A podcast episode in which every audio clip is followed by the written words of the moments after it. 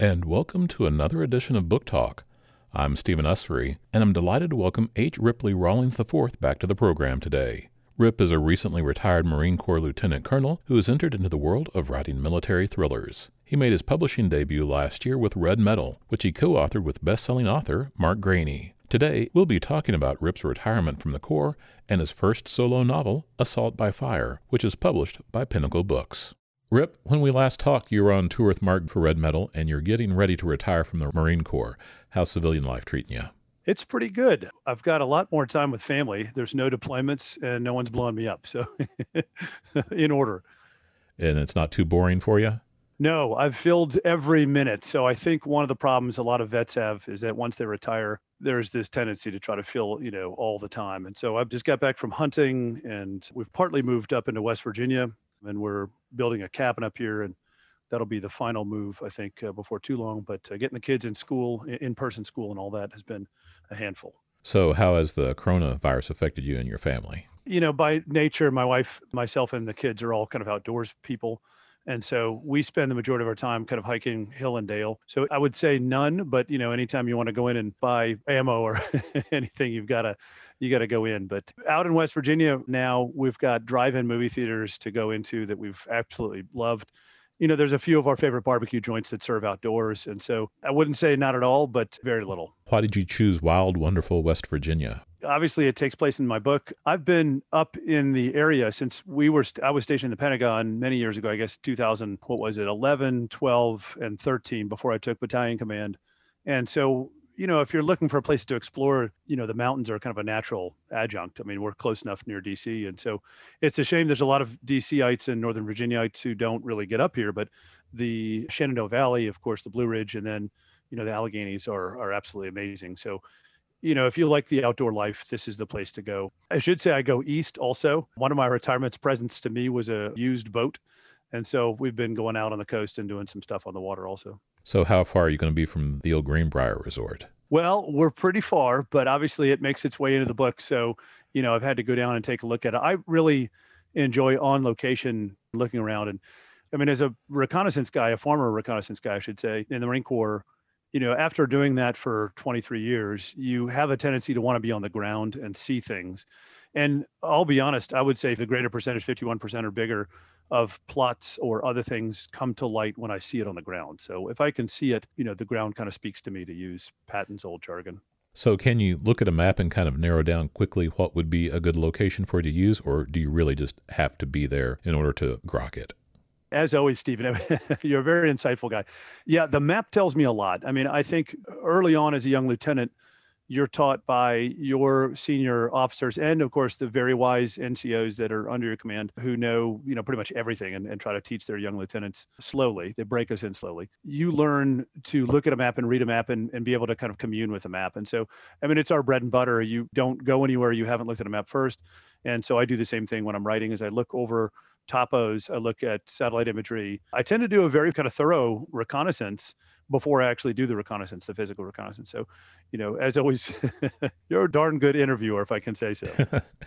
so, when did the recon for assault by fire begin? It started years ago. I mean, I think if you really want to go back, it started when I watched the movie Red Dawn, and as a kid said, "Whoa, you know, they could come here on our soil." And I, you really thought of nuclear war because we'd all watched, you know, the TV show. Uh, what was that one? The, the day, day after. after. Yeah, and that movie left an imprint on me like no other. I don't know why my parents let me watch it, but you know, we were doing duck and cover in school, and of course, you know, my dad moved us very early, so we were we lived in Colorado for a part of our life, and Virginia and Iowa, so we've kind of moved around. But Colorado was right near NORAD, and also we had the Rocky Flats nuclear plant where they created, you know, a majority of our our nuclear missiles, and so or at least the warheads, and so you know we were there, and it was a daily thing where there would be I don't know, we're talking the 70s now. There were hippies that would lay down in front of the railroad tracks while they were trying to move plutonium or, or other things. Now, of course, we read about, I mean, as kids, parents would discuss it on the dinner table, expecting that their nine year old has no clue what's going on. But being a parent myself now, you realize your nine year old is a,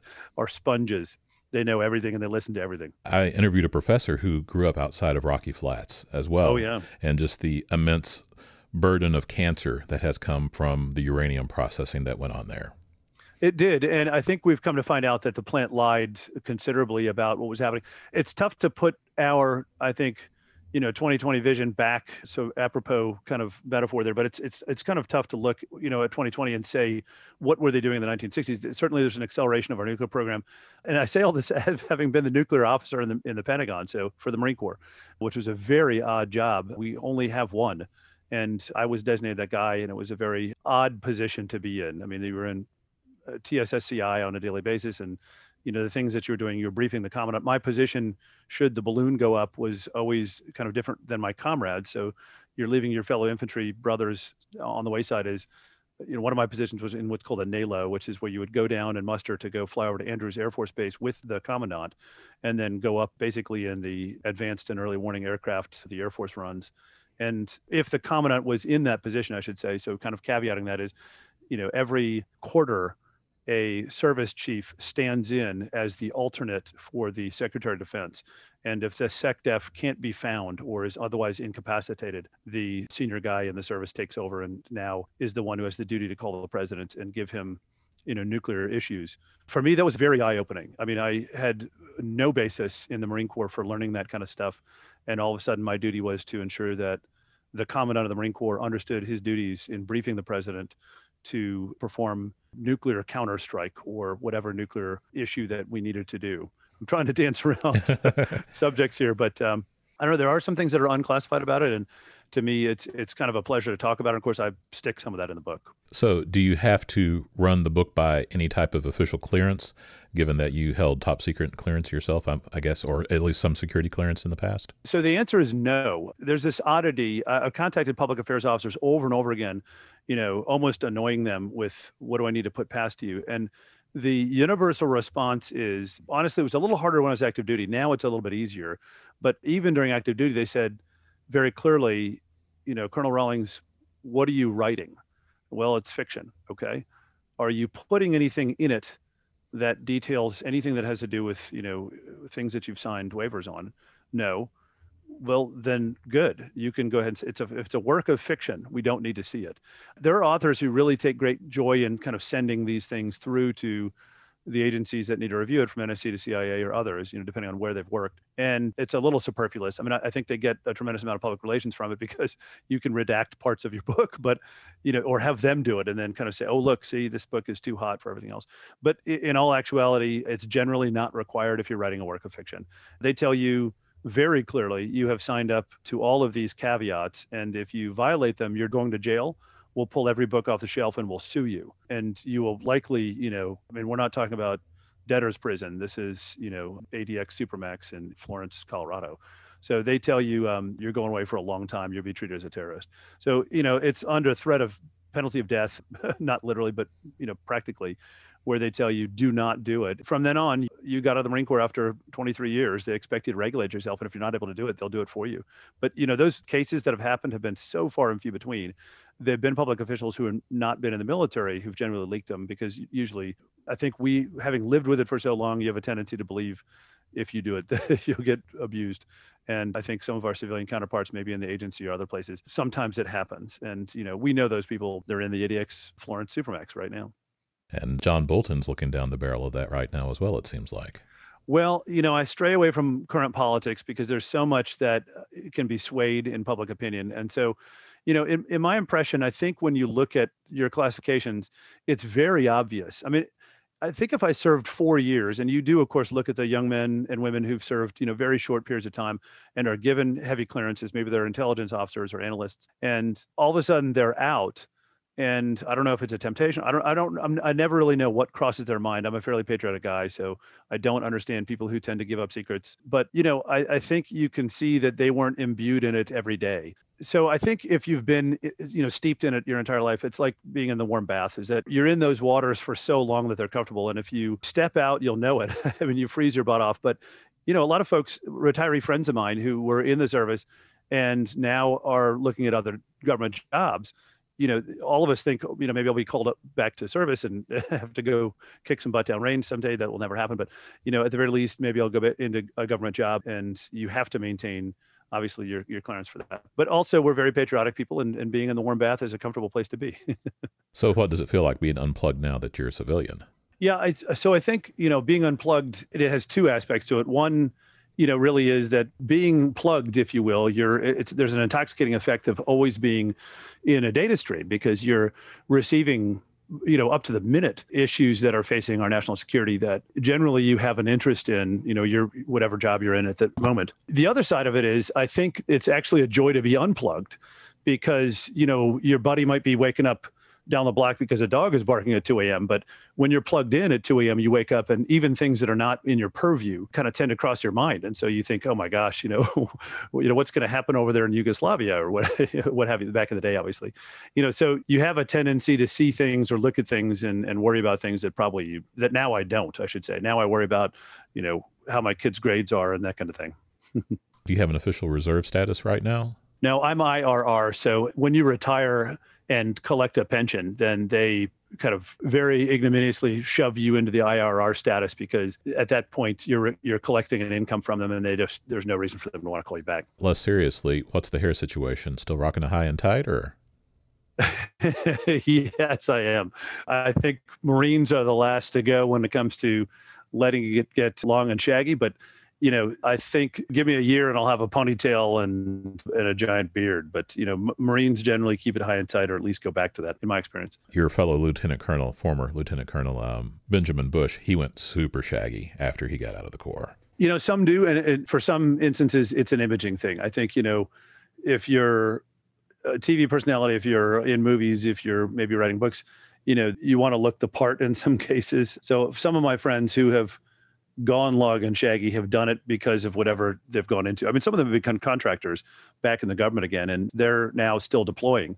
And so for them, you know, they they kind of pick up that Marine Special Forces role again and, and kind of look that part, the beard and the long hair.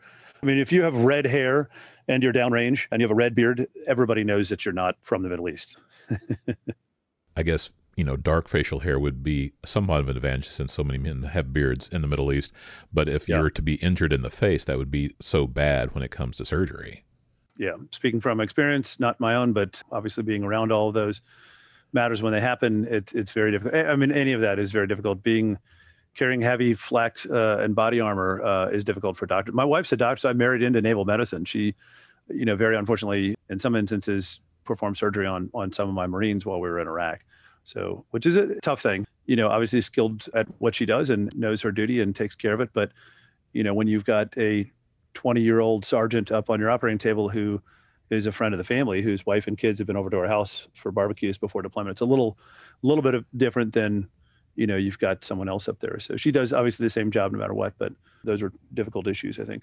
Turning back toward the book, is assault by fire a term of art in the military? It is. So it's a term of art that comes from our joint publication for warfare for operations. So JP 3 Tech 0, when you get into amphibious operations, you know, each of the different services redefine some of those joint terms to more local terms. And then how you employ that is going to be different. So an assault by fire that's conducted by the Navy is drastically different from the Marine Corps. The Air Force, by the way, even though it's a joint definition, doesn't really assault by fire. They do perform or supports to assault, but theirs are more supports by fire. So it is a term of art that means that you are attacking an objective from two locations simultaneously, or it could be three or four. It's really up to the commander. And the intent is that you are suppressing the objective with so much, such a raking volume of fire that they don't have the ability to coordinate any of their own activities. And then you can race on the objective while they're under that sustained basis of fire. The book opens up 12 years ago in Fallujah, Iraq, and Lieutenant Tice Asher has a raid on a house goes sideways with very long lasting repercussions. He does. So the book starts with Tice in a very intense firefight. And he's a fairly junior officer. So he's a you know junior Marine lieutenant. And he is blown out of his Humvee. Entire Humvee erupts, which unfortunately, you know, I've seen all too many times. Now he survives, lands on his head, his helmet splits in half. His staff sergeant drags him kind of by the scruff of the neck into a building where he's given aid. I'll give your your readers some insight. Uh, very few people notice all of my Easter eggs. I like to put a lot of different things in the book, and a lot of them for me are things that I'm going to come back to. So there there are these trails where you're like, wow, that's an interesting point. Um, and then you maybe hopefully notice it a little bit later on, and then you know obviously that's perfect fodder for something in another book. But Sergeant Dixon, so I misspoke. He is a sergeant. Sergeant Dixon pulls his lieutenant into the building. And then later on, Gunnery Sergeant Dixon is working with then Major Tice Asher up in the hills of West Virginia as we get a little further into the book. But yeah, so that starts Tice's adventure. He then sends the men to go in and, and take down a building where the majority of the fire is being coordinated from. As they kind of crash into the building through the window, he orders men here, there, and everywhere and decides to go up and support some of his men that sound like they're in a pretty big firefight upstairs. And when he gets up there, he sees, unfortunately, the men have all been wiped out, all of them. And it's a gut wrenching feeling for him, for anyone to see, you know, your Marines get hurt. But he then sees that some of the terrorists are still alive and he has to choose what he's going to do. He picks one of them, the guy who's got an AK and is blazing at him and throwing a grenade, and it's a good decision. But then there's a terrorist who's somewhat wounded on the ground who then slashes Tice with a blade across his leg. Tice falls down. The heavy body armor pulls him down, and he's fighting with this insurgent on the ground when he realizes the grenade is about to go off, and he pulls the terrorist on top of him or next to him and lets him absorb the blast, but unfortunately loses his leg.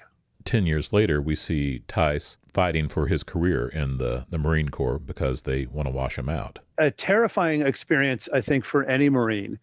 And I'm not speaking from personal experience on this, but I have had so many friends who've gone through this. It's traumatic, is to have to defend your career. And whether it's defending decisions that you've made, which I have had to do, or it's d- defending yourself. So, you know, Tice has to do the latter, which is to defend his person. And as a wounded Marine, you know, here he is. He's been promoted to captain, and so he's one step advanced from where we see him in the beginning of the book. But now, minus the leg, he's gone through all the rehabilitation, which we don't really get into. It's very extensive, and I didn't want to drag the reader kind of through what it goes, what it takes to rebuild, you know, our wounded Marines and soldiers and sailors. They all go through a tremendous amount of their own trials, but those will come up again later as well in future books. But he finds that the Corps, I don't want to say doesn't want him, but the Marine Corps really wants to know why he doesn't want to just retire to a comfortable life and kind of accept, you know, the money that he'll receive for being disabled. He says, "No, I want to stay in the service." And so they say, "Well, really, the only thing we have left for you is to train reservists, but we do need you to do that. We need combat capable veterans." And so he's sent off to train, you know, all ilk of reservist, and, and doesn't really look forward to it. So he he leaves the meeting with the colonel kind of dismissing him a little bit more roughly because Tice continues to push back on the medical diagnosis. The worst is, and I've seen this happen in medical boards as well, because I've seen these before and been on them before, is that, you know, the medical officers then start picking at, at them and say, well, wait a minute, you, you were blown out of a vehicle you know, do you have traumatic brain injury? Do you have these other injuries? And he says, no, no, I don't. And so he realizes, you know, he's fighting a losing battle. And so ho- hopefully every Marine knows when he has to retreat. And in this instance, Tice has to retreat. Now, in both of your novels so far, in Red Metal and now Assault by Fire, you've got officers with a bad set of wheels. I have a bum knee, a bad neck, and I've had to have back surgery. In fact, it was kind of my kiss goodbye from the Marine Corps. Is they said your back is so bad if you don't operate on it now, you're going to have to do it, you know, eventually. And I had been dealing with the, I would say crippling issues of it, but it's not, it wasn't crippling. You know, there's many Marines who've dealt with crippling issues. Mine were debilitating. It affects everything, your lifestyle. You can't sit at a desk. I was having very big difficulties running and finally just decided to bite the bullet and listen to the doctors. My, my wife being one of them said, okay, forget it. And that frankly was kind of, you know, one of the things it didn't propel me out of the Marine Corps because I was not forced onto a, a, medical board, but it was one of the things that was a deciding vote. It was I, my back is not able to keep up with the things that I needed to do, and it had been that way for years. It had been that way since Iraq and Afghanistan. Do you work at a standing desk now? You know, I don't. I found it more comfortable to slouch. When they finished the surgery, I had a laminectomy and a discectomy.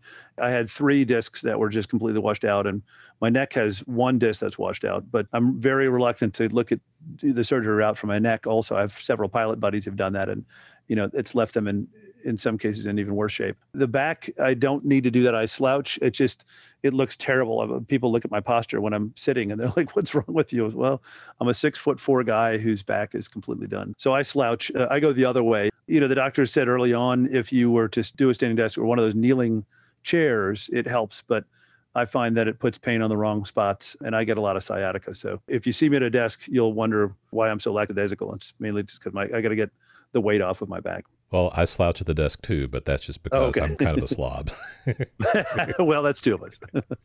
and also, 12 years ago in the book, we meet a Russian officer named Kolokhov, and he's got a new toy to play with. he has a new toy and he doesn't want it. So that's the fun part is that there is a computer that his organization has put together based on some, you know, kind of captured German science from World War II. And that's another Easter egg is that uh, I'm going to come back to that again because that's the computer itself, I think, is a fascinating little piece of the book. I didn't want it to overcome the people.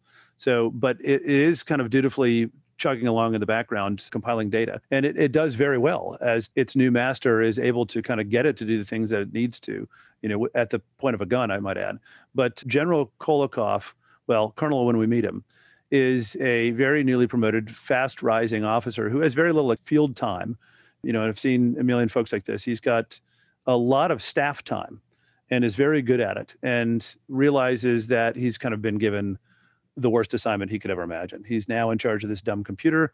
They're about to showcase it for their big May Day parade, which in Russia is the victory over Germany from World War II. It's a big, big deal, still is to this day. I mean, you will see, you know, Putin in front of the men every time they do a victory parade because they feel as though they saved all of Europe. Russia still to this day believes that if not for the Soviet Union, Europe would have collapsed under the weight of Germany. So Kolokhov is now realizing he's got this dumb computer. And when they show it in the Mayday, everyone says it's terrible. And he gets sent off to basically Siberia. And a new boss picks him up and says, okay, you know, they didn't want you over there in Moscow, but Siberia ain't Moscow. So you work for me. And that little computer thing that you didn't like is now mine also. Let's see what it can do.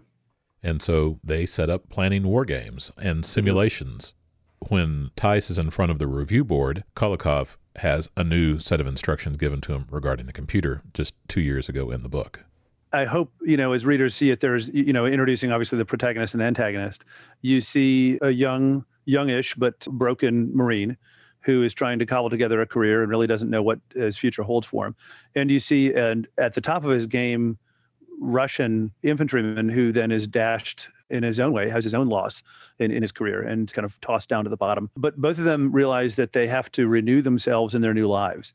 One of them, I would say, for purposes of ill, and the other one realizes that he's thrust into the limelight whether he wants to or not and has to do some good and has to respond to what the men need immediately so both of their circumstances are drastically different, and both of their downfalls, if you will, are very different. But I think, you know, at least the test readers have had so far, they really enjoy the fact that they're drastically different characters who are thrust into positions and then have to make good for them, you know, make the positions work for ill-gotten gains or for good uh, gains. And so, you know, that hopefully it's kind of a, a 180. It's not intended to be a full yin and yang, but in some ways it is.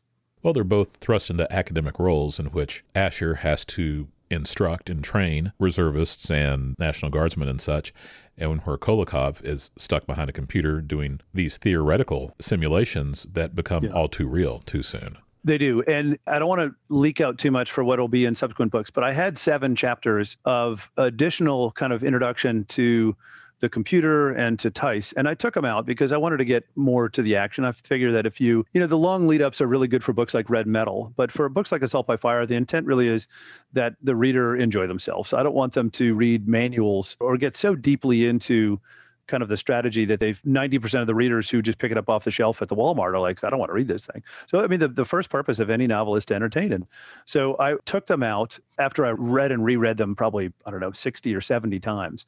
And I tried to get them to fit. I even chunked them down to about three pages a piece. And I thought it was just too much. But some of that will come back again. So you're going to find out some more about how this computer works. You're going to find out more about, you know, what was Tice doing in the interim. And I hope it'll prove to be exciting background for those that that stick with the series. How many books do you think this arc will take up in the series? that's up to my editor and that's up to Kensington. You know, I'll be honest, I'm doing another book pitch in December. I won't tease that out because, you know, you know how book pitches are. You never know if the, anyone's going to be interested. But I have a whole nother series that I'm pitching in December. And I would like to keep this series going as long as, you know, people are interested and as long as Kensington says that they're they want to pay for it. So but I, I love the series. I like the characters. There's a mix mash of a lot of different folks and it's very fun for me to take uh, lots of different backgrounds you know, not just military, because of course we've got a lot of civilians in the book, and say, you know, what would happen? Is it a red dawn, you know, 40 years later? Maybe. It really is in some ways an updated version of, of a what if. Well, I'll have to give you uh, props for your restraint. I didn't see Wolverine pop up anywhere in there. well, keep looking for other signs because Red Dawn, you know, there's some homages in there that, you know, are not really readily apparent, but most of them are very, very handily buried. I don't want them to distract people. But, you know, Red Dawn centers directly on civilians and there's one military guy. So I do a little bit of the inverse of that where you have lots of military guys and less civilians. And partly the reason is that there are, especially you know, with our civilian population flush with a lot of veterans, you do have a fair amount of folks kind of in the hinterlands who have served in one capacity or another.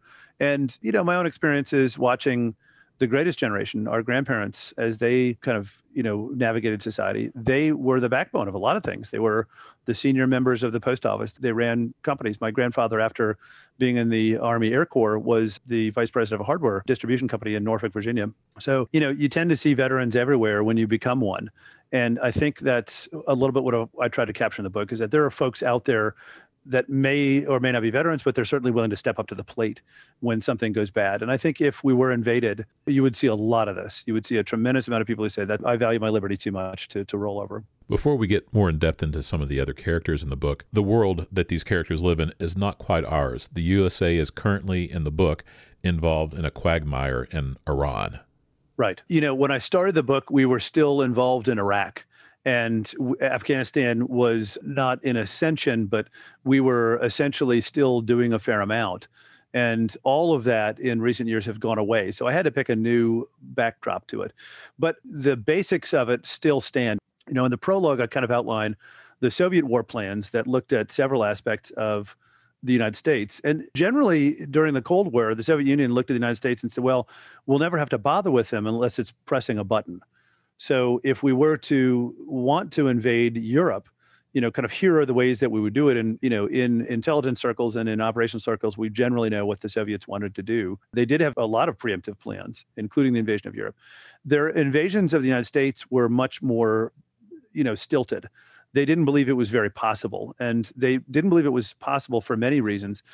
I picked three because to me, those were the biggest and the most telling. One was strategic nuclear arms. The second one is the Second Amendment, believe it or not, that does figure into their planning. They see it almost the same way that we saw their Third Army, which is they have the reserves that are, you know, generally old men or young young men, and they could be armed at a moment's notice, but they were the third layer of their defense let me hit strategic nuclear arms for a minute. The, the strategic aspect to me is always fascinating because we focus on that.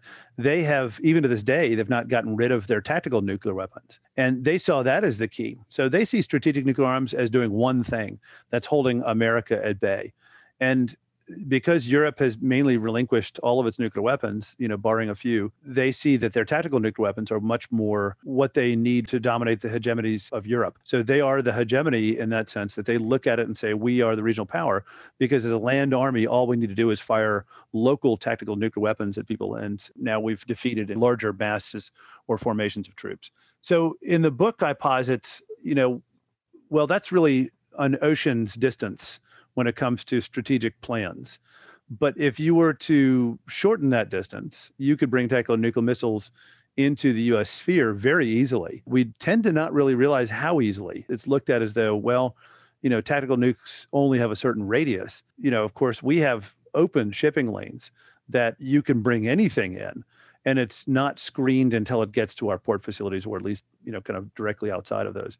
So in this case russia brings the tactical nuclear weapons within our range fan and attacks those things on the coast that would prevent the us from responding and obliterates you know the, the targets that they need to take out. And, and i don't go into great depth on that because i went through the process of kind of strategically outlining what they would hit what things are in the interior and therefore less vulnerable you know, of course, by firing tactical nuclear weapons, they're below the trajectories in intercontinental ballistic missiles. And those are the ones that we're really looking for. So the flight trajectory of, you know, the Scarab, the missile I use in the book, is so low that it's even below the trajectory of most aircraft. So it's virtually invisible to radar. You're not going to see it. And if you fire an array of them, we're talking about, you know, hundreds. The yields of the warheads are massive and you could take out very strategic targets quickly. I didn't go into all of those. I found myself kind of going through it at first and as I got maybe, I don't know, one tenth of the way through planning what the strike would look like, I decided, you know, no matter what I put down, someone will debate the veracity of that strategic targeting on the tactical level. And so I said, no, it's better to even leave some of that up to the reader's imagination and say, well, what would we hit? And so I outlined a couple of them, but the majority of them are kind of left up to the reader to figure out and think about. Yeah, because you keep the action once it starts rolling very local in West Virginia. The fog yeah. of war, they have no idea what's going on around the country. Right. That was very purposeful. So my thought was it's way more exciting to see what people are doing on the local level. I'm, I would much rather kind of read what the dude's perspective is versus you know what's happening in the Pentagon on a daily basis. So the Pentagon gets taken out very early on, and the White House gets taken out very early on, and then from then on, you're you're now down with Tice, and you're down kind of at his local. I mean, you bounce back and forth between protagonist and antagonist, but generally speaking, at this point, you know you're going to see things from his level, and he's generally doesn't know what's happening. And in any war, I mean, bar none so far, unless someone tells me I'm way off base, your kind of local element commanders, we're talking, you know, maybe even division and below, World War II, you know, possibly even higher, like Corps and below, they don't really know what's happening in the strategic picture. You really have no idea. You know that you have 3,000 things happening at once. You know the enemy that's uh, generally in front of you and maybe one or two deep from him. And then what's happening two or three units away or even you know one country away if you're talking about the conflict in uh, Europe during World War II, you have no clue. So that's what we do. We're now below the battalion level. I mean, he's at a regiment, but you know, is only a major, and he has no idea what's happening strategically. He has really no idea why this has started. And so we, as the reader, really have to kind of get into the tidbits that he's grasping at. And I think that's more exciting. You know, if you have the omniscient full picture of what's happening, you know, that's exciting in one way. But on the other hand, if you have just Tice's perspective, every tidbit that comes from on high is exciting. I learned that through many, many novels that I've read where you don't know what's happening and, you know, as a guy who likes to know the strategy, when you get a little drip, you go, oh, holy cow. I, you know, that's so this is what that means. So I kind of wanted to set it up that way. I wanted it to be exciting in that uh, perspective. And you have another couple of other complicating factors in that most of the military is engaged in Iran. So the Navy's in the Persian Gulf and the uh, Marines and the Army are, are in country there. But also, there has been a successful assault weapons ban in America, making right. uh, ammunition and long guns very difficult to get. That's right. And in fact, if you're kind of, you know, keeping in that theme, if you watch the first tactical nuclear strike that occurs, of course, you know, a, a, kind of a side character, well, he's fairly prominent, but there is a retired general who observes one of the tactical nuclear attacks, and it's on an armory. So it's not given great detail. I had chapters and chapters of how the Second Amendment ban went into effect, but I didn't. It, it just was gobbledygook, and frankly, a lot of it sounded kind of like right wing propaganda. It wasn't intentional, but it, when you get into the Second Amendment, it's difficult to avoid some of the political pitfalls in that. So I glazed over the majority. I took it all out and said, you know, let's focus more on what's happening. But the general does observe a strike and it's on an armory where they've been holding Second Amendment weapons. And I did get into some detail on what it would look like. I used the prohibition and other things like it as a backdrop. If we were to confiscate weapons, if we were to order their removal from civilian hands, what would that look like?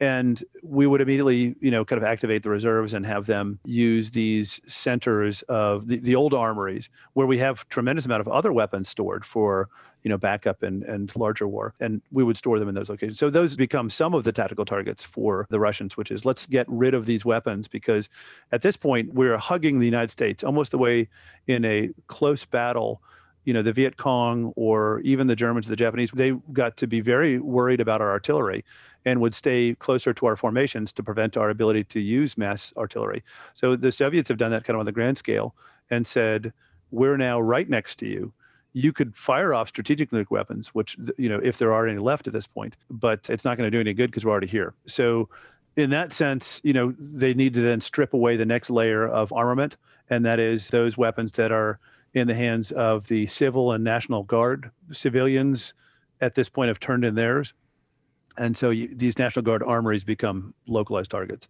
you know both for paratroopers as we find out in part of the book as well as you know, just eliminate them with tactical nuclear weapons.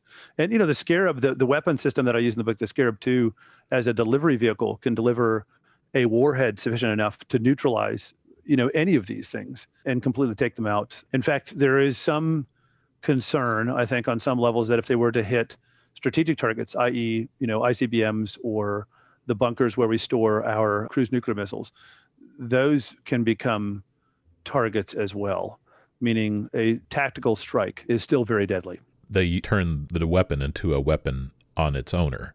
That's right. So you would get much more damage. A small nuclear strike onto a larger nuclear weapon would then increase the yield immensely. The yield, and you know, obviously we have all of those weapons either on larger bases or in some cases remote locations for the ICBMs. And so the Minuteman III, you know, even where we store the Polaris missiles, those are all in warehouses on the coast generally. And so those places are military, legitimate military targets. I mean, these are all unclassified, but if you hit you know, down in near Norfolk, we've got several facilities that we use to store nuclear material. And if you hit those near Yorktown or others, those store a lot of other things and they're right next to naval bases. So you're taking out a lot of things at once. As you just said, you're the fuse but you're lighting off a powder keg that destroys much larger swath of the enemy's capability. And you, all you had to do was lob a small tactical nuclear weapon at it. So yeah, that, that is the premise: is hit it with something small and, and make it go big. The yields are, are tremendous. But uh, again, I didn't want to get so deep in that. I had all these chapters in there. I've, I've saved them because I'm going to eke out a little bit in future books just to kind of give you know those readers like yourself who do enjoy a little bit more about what happened at the strategic level those drips i mentioned earlier i think that can be exciting although i don't want them to dominate. It's so easy to turn this into kind of a much larger book and that's not its intent. Even if you remember some of tom clancy's classics if you look at red storm rising he gets onto some of that probably more than i do in my book. If you look at the hunt for october he, he gets into very little. So those aspects the hunt for october for me was an eminently more exciting book because what's happening at the strategic level is talked about. You get into the houses of power briefly, but then immediately you're back in the sub.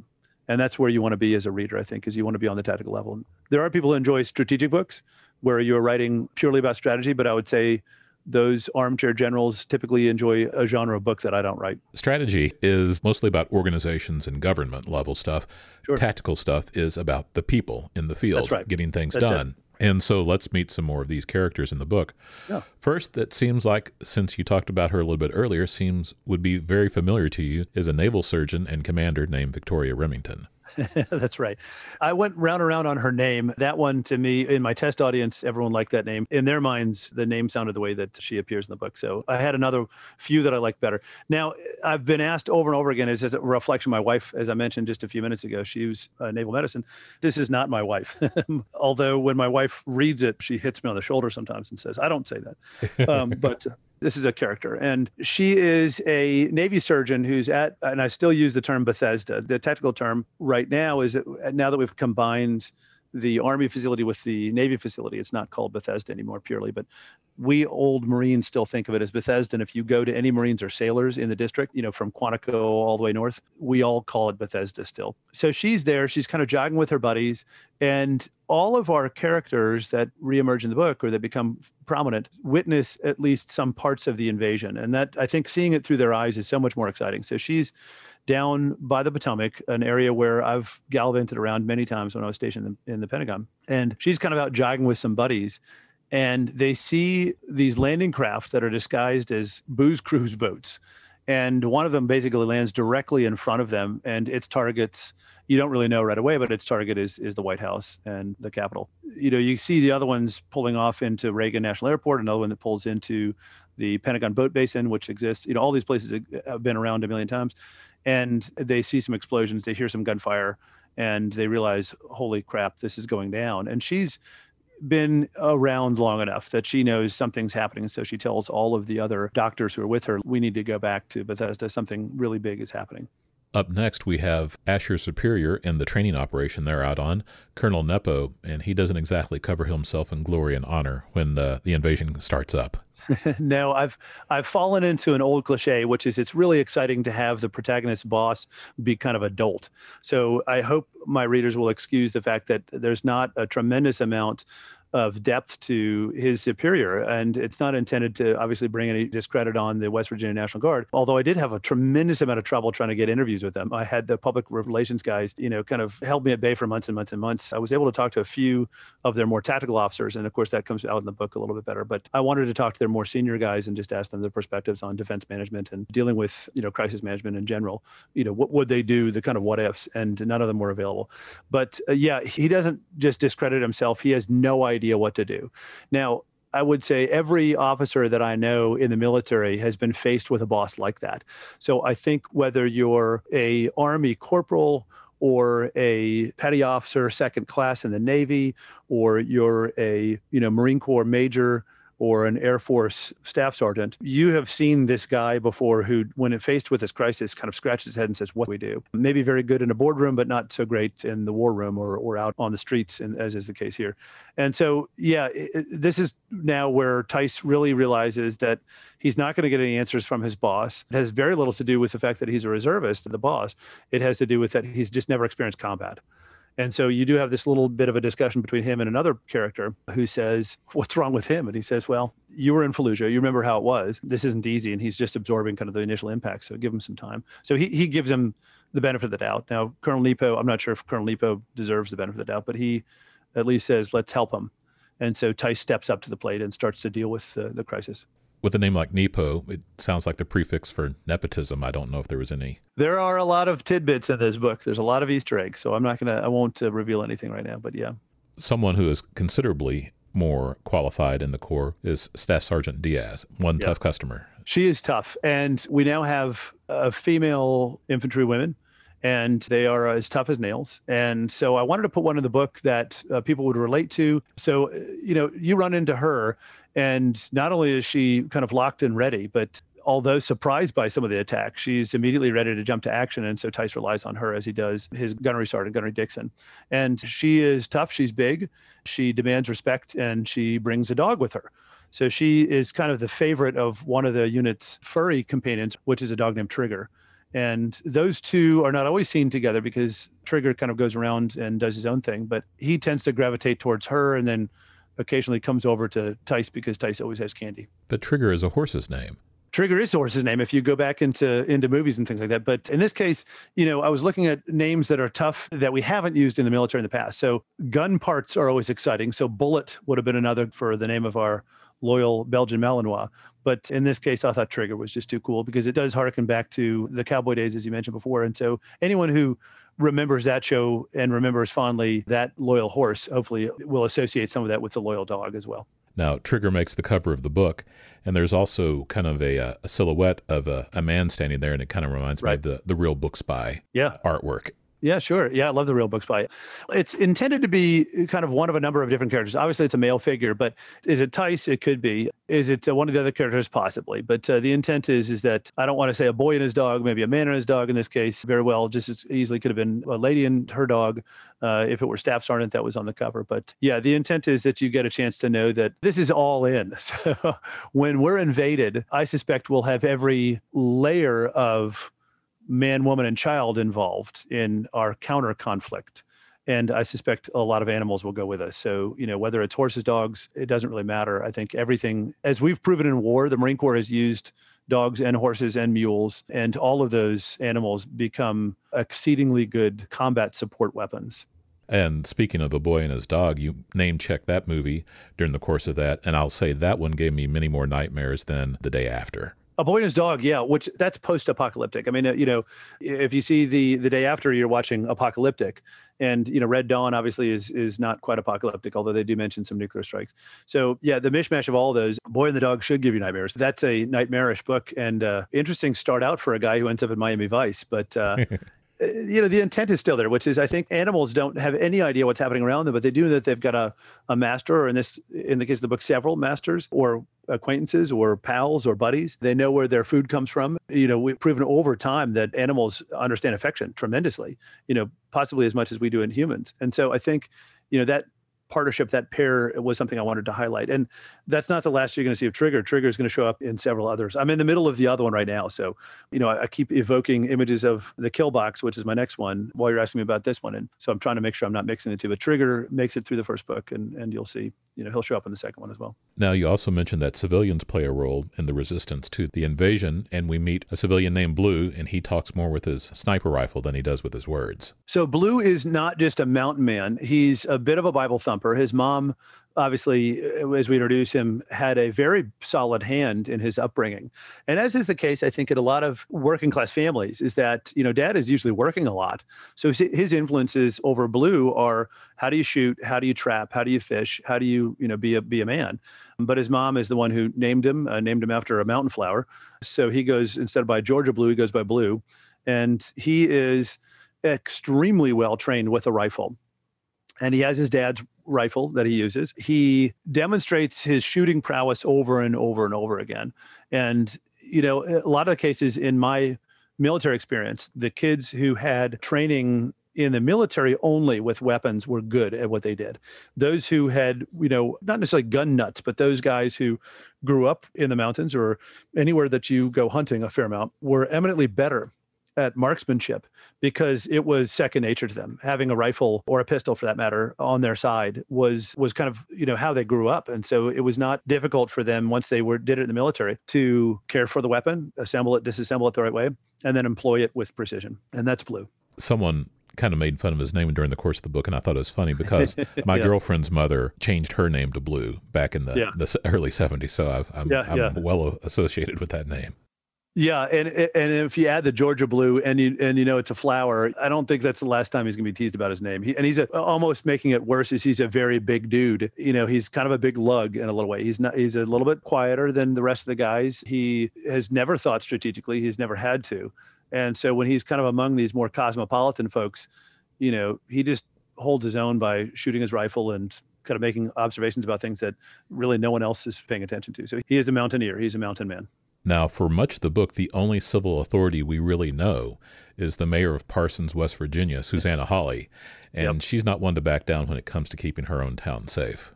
Not at all. So, one of the things that distresses me as kind of a displaced southerner because i spent you know a, a, good portion of my life in the south and my family is all from the south is that in movies and in books if you want kind of a real jerky villain you know an uneducated ill-disciplined you know generally someone who not only is is uh, evil and conniving but you know is all that in a poorly educated form then they throw a southerner and so I, i've always hated hollywood tends to put southerners in the worst light and so you know in this case we've got a very shrewd mayor, but she not only knows her stuff, but she is exceedingly manipulative and she's very willing to be taken as the kind of country bumpkin mayor that everybody assumes her to be. But behind the scenes, she really has all of it going on. She knows exactly what's happening. And as we find out later in the book, I don't want to spoil that part of it, but as we find out later in the book, she has even more going on. And, and even by the time you hit the end of the book, you are fairly sure she hasn't played all her cards at all and you think what else is going to happen and in the second book that i'm writing right now yeah she, has got a lot more cards to play she's a very shrewd very wise person and she's happy to let the southern facade you know kind of disarm her opponents a lot of the russian military men that we meet during the course of this aren't long for this world but one that will survive is russian general timkin so general timkin if the antagonist is general kolokhov who is you know in some ways the counterpart at least tactically and operationally to Tice. The strategic counterpart and the dark lord, if you will, behind things is General Timkin. And General Timkin's motivations are are not 100% clear in this book. You do know that he has a very good command of what's happening. He's been obviously in the service for a long time, and his motivations are not just what uh, kind of the Russian Empire wants, but even kind of beyond that. But maybe even worse than that, he's very smart. He's a very crafty person. He understands people. He understands how to motivate people through, uh, you know, kind of good ways and bad ways, whether it's promotions or pats on the back or whether it's a bullet to the head. He doesn't care. He really wants to get his job done and his job, you know, is not uh, 100% in keeping with what Russia wants. In some cases, it's about him. Russia has been the aggressor in both of your novels to date. I have a feeling that you think Russia may not be the friends that some people want us to believe they are. It's funny because even just in the past week or so of newspaper articles or online, whatever you read, there have been some very prominent articles about that. And one of them is the resurgence of World War II books, novels, and movies in Russia. In fact, the kind of Russian fantasy, I've got to be careful of how I say that because I really respect what Russia did during World War II, but there is a mythos to what happened in World War II, what the Russians were able to, to accomplish. And they do put the US and our allies on the sideline and say, no, Russia is what pacified the Germans. But there is this resurgence right now in, in Russian media for that era. And it's planned. I mean, as far as anybody can tell, who kind of get one deeper than what's you know their iTunes hit list for movies. It's that there is this resurgence, there is this thirst right now for movies, films, books from that era, and it's a resurgence in patriotism is really what it is. So you know, where do their thoughts lie? Well, you can look at their grand strategies and and what they're doing on a daily basis and see aircraft that approach ours at speeds or at distances that are completely unsafe in locations that we don't want them that are in our airspace. That's obviously Alaska and uh, Guam where we've seen those intrusions. Some of them we've seen through them or through some of their allies. The most frightening, I think, have been where they've bypassed China and come down to adjacent to South Korea and Japan with the Tupolev and other bombers and said, "Oh, we're here." And in all those instances, at least what's been in the public eye has been that they were unexpected and unnoticed until they arrived. Their submarines, very, very true to what we put in the in the book Red Metal, have been showing up near our undersea cables. What they're doing with them is anyone's guess. They've had a couple snooping ships that have been down by Norfolk. These are, you know, their version of kind of NSA or, or CIA ships that are collectors that have been outside our ports, and those are our most strategic military ports, the ones I read about in the book, or at least hearken to. And so, whether it's air, land, or sea, well, I should mention I didn't get into land, but I'll mention the land aspect of it, which is they have really honed their tactical nuclear weapon stock, meaning they've kind of not told the West about what they're doing, but they've been using them integrated in how they do land maneuvers. So we're starting to see them do practice operations and tactics integrated with tactical nuclear weapons again. They've reorganized their force, you know, even to the kind of flash aspect that I mentioned with books and movies. You know, go down even one other layer and you see that they've provided new uniform designs.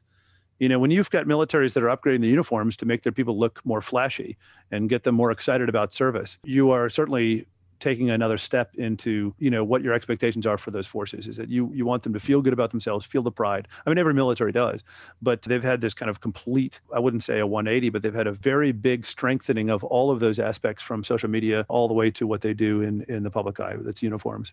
And their tactics and, and operations speak just as loudly so you can see these things kind of building toward public sentiment and uh, engagement with the military and their, their history and the pride in military. Do you have any ideas toward their strategic aims with all this? So, to look at Russia's strategic aims, I think you look at the motions that they make. So, you look at where they're trying to you know reinforce gains on oil where they're trying to reinforce gains on strategic minerals where's their manufacturing emphasis what are they buying for manufactured products and if you look across those they're increasing across all spheres russia certainly sees a gap in world leadership.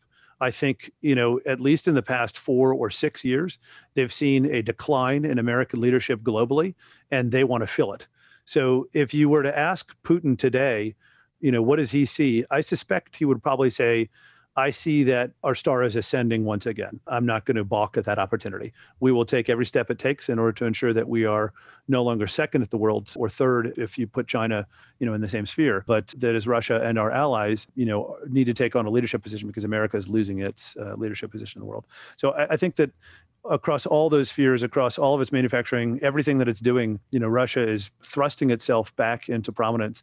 I mean, you don't need to look further than election interference you don't need to look further than what they're doing electronically, whether that's you know through the cyber uh, realms or or kind of other means that they're intending to push their dominance into the world sphere again. And in both of your novels, communications and the destruction of communications capability plays a major role in their aggressiveness. I don't think that we realize how vulnerable our own communications are.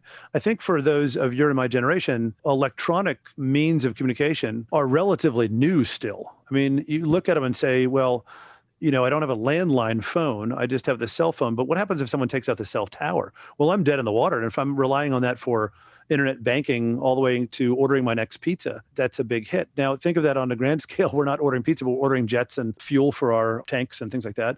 And, you know, communications, meaning one general needs to talk to the next, flow across a lot of those same means. And so I don't know that we really realize how vulnerable we are we have a tendency to believe that we have multiple redundancies, but we really don't.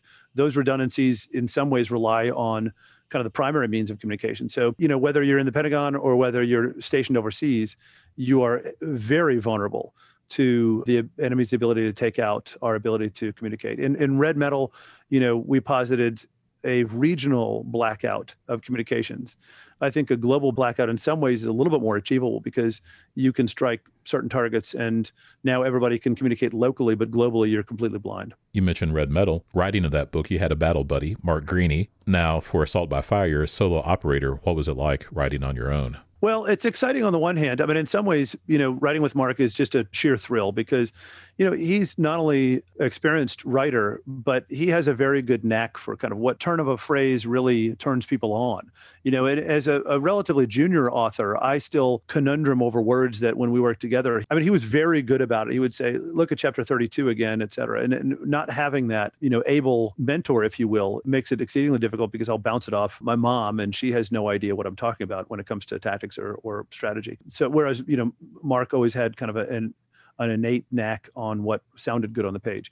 So, you know, in a lot of ways, for me, it, it's refreshing because I can go in a direction, you know, that's purely my own. But in a lot of ways, it's also a little distressing because I don't have a battle buddy that I can turn to and say, hey, what do you think of this, that, or the other thing? So, what does keep you focused that you don't have someone to be accountable to right now? I mean, readers are the biggest. I mean, that was the same case with with Red Metal as well, and it's the same case with my next book, The Kill Box. I generally know what readers are looking for. So I think, as an avid reader myself, if I read my own writing and it doesn't sound right or it's too in the weeds, you know, I can kind of self edit now. I, am not sure that I would have been able to do that before Red Metal, but now it's I can look at something. I mean, as I mentioned previously in the interview, there are whole chapters that I just slaughtered, and it was a tearful slaughter. I mean, I machine gunned some chapters down that were very in depth and very obviously in my mind were well written chapters, but uh, that just got too deep into background. And I think armchair generals would have really enjoyed them, and certainly there will be tidbits of those in the future. But you know, your average reader really doesn't want to. I, I don't want to read some of those. When I read through them, you know, it took me 20 or 30 times, but by the time I got back through, I thought, geez, this is just now I'm detailing things that you know no one besides someone who's a career military person would really be interested in. So I think that self-editing is something that all authors, you know, perhaps after one or two or three books, are really good at, and hopefully, you know, I was able to cut my teeth on Red Metal, and and uh, now I'm doing better on it uh, with Assault by Fire. In Assault by Fire, I mean, you have just the barest little background for Asher and Kolokhov, but other than that, you're right into the action, and it keeps going forward. Yeah, uh, to me, the action is what propels all of it. I mean, you want to see the guys and their reactions, and you want to know how good are they. I mean, it's it's almost akin to what we experience in the military, where you have some new guys. I mean, we call them boots. A boot is a guy who's got brand new polished boots, and we don't polish our boots in the Marine Corps anymore. But back in the day, you had to polish your boots. So a boot was the kid who came in and had kind of an over luster. All of us had to polish them but the kid who's you know got glass boots the polish is so good it looks like glass we're called boots. And so a boot could be an officer a lieutenant or it could be a brand new enlisted man. It doesn't matter. Boot is a generic term for someone who's just brand new. I mean it could even be someone who's new in the in the unit. So you could be a lieutenant colonel coming into a you know the pentagon among other lieutenant colonels and you're the boot lieutenant colonel. Never hold that vaulted rank but for generals it's the same thing i imagine is that if you're the boot general you show up and you're the new guy. So you know, I think capturing in the book through the eyes of the people who are brand new to the action, we want to see how they're going to do. And just like anybody in the military wants to see how the new guy is going to perform, the reader in some ways is in that omniscient position and he wants to see okay you know rip rawlings you have introduced me to this guy. I kind of care about him. He got blown out of a humvee he lost his leg. So let's see what he can do. And then when he's thrust in the action you know how is he going to perform? And the same thing with the other characters as well. So i think for the readers that's the most enticing is you know show me show me what this guy can do and let me care about him. So would you think in the terms of being an author are you now up to first lieutenant or are you an NCO? Well, so an NCO would outrank a lieutenant in a lot of people's minds because an NCO has been around the block and he's the guy digging the fighting holes. You know, hopefully I, I'm embodying all of those a little bit right now. I am the most critical of my writing. And so when I read something, you know, I'll go through it six, seven, eight, nine times. And I don't think that's a very efficient way to write. So maybe I'm still very junior in, in how I'm putting things together is that I get very stuck on how things sound on the page, how they'll sound in someone's mind, and what image they'll present in someone's mind. I mean, all of us read in order to evoke the words off the page and to envision in our own minds what's happening. And we all know a good book versus a bad book or or a mediocre or an okay is that you know the images if you feel them touch them smell them in your own brain and you can see the person doing them then you've stumbled on a good author. And so i think i'm the most critical of myself on those parts of the book but i think i still have a lot to learn. I think hopefully i'm engaging readers they're excited and i hope that they'll come back for more but i hope i can just get better and better from there. Well rip it sure has been a pleasure speaking with you again. Thanks for meeting us up on the internet and talking about assault by fire. It's been a, a real pleasure Hey, it's it's always a pleasure. I mean, as uh, was with our previous interview for Red Metal. You are an engaging and, and authoritative uh, interviewer, so it's, it's always a pleasure on my end as well. I have fooled you. I don't believe that. Rip, I think we're having too much fun. I think we can go for another episode. Would you like to stick around and record another one? I would love to. I, I really enjoy speaking with you about this stuff. It's a lot of fun. So, listeners, come back next time for Rip Rawlings and Assault by Fire. Hey, Rip, thank you so much for hanging around and speaking to us for another episode of Book Talk on Assault by Fire. Complete pleasure on my end. I really appreciate the opportunity. H. Ripley Rawlings IV is the author of Assault by Fire, which is published by Pinnacle Books.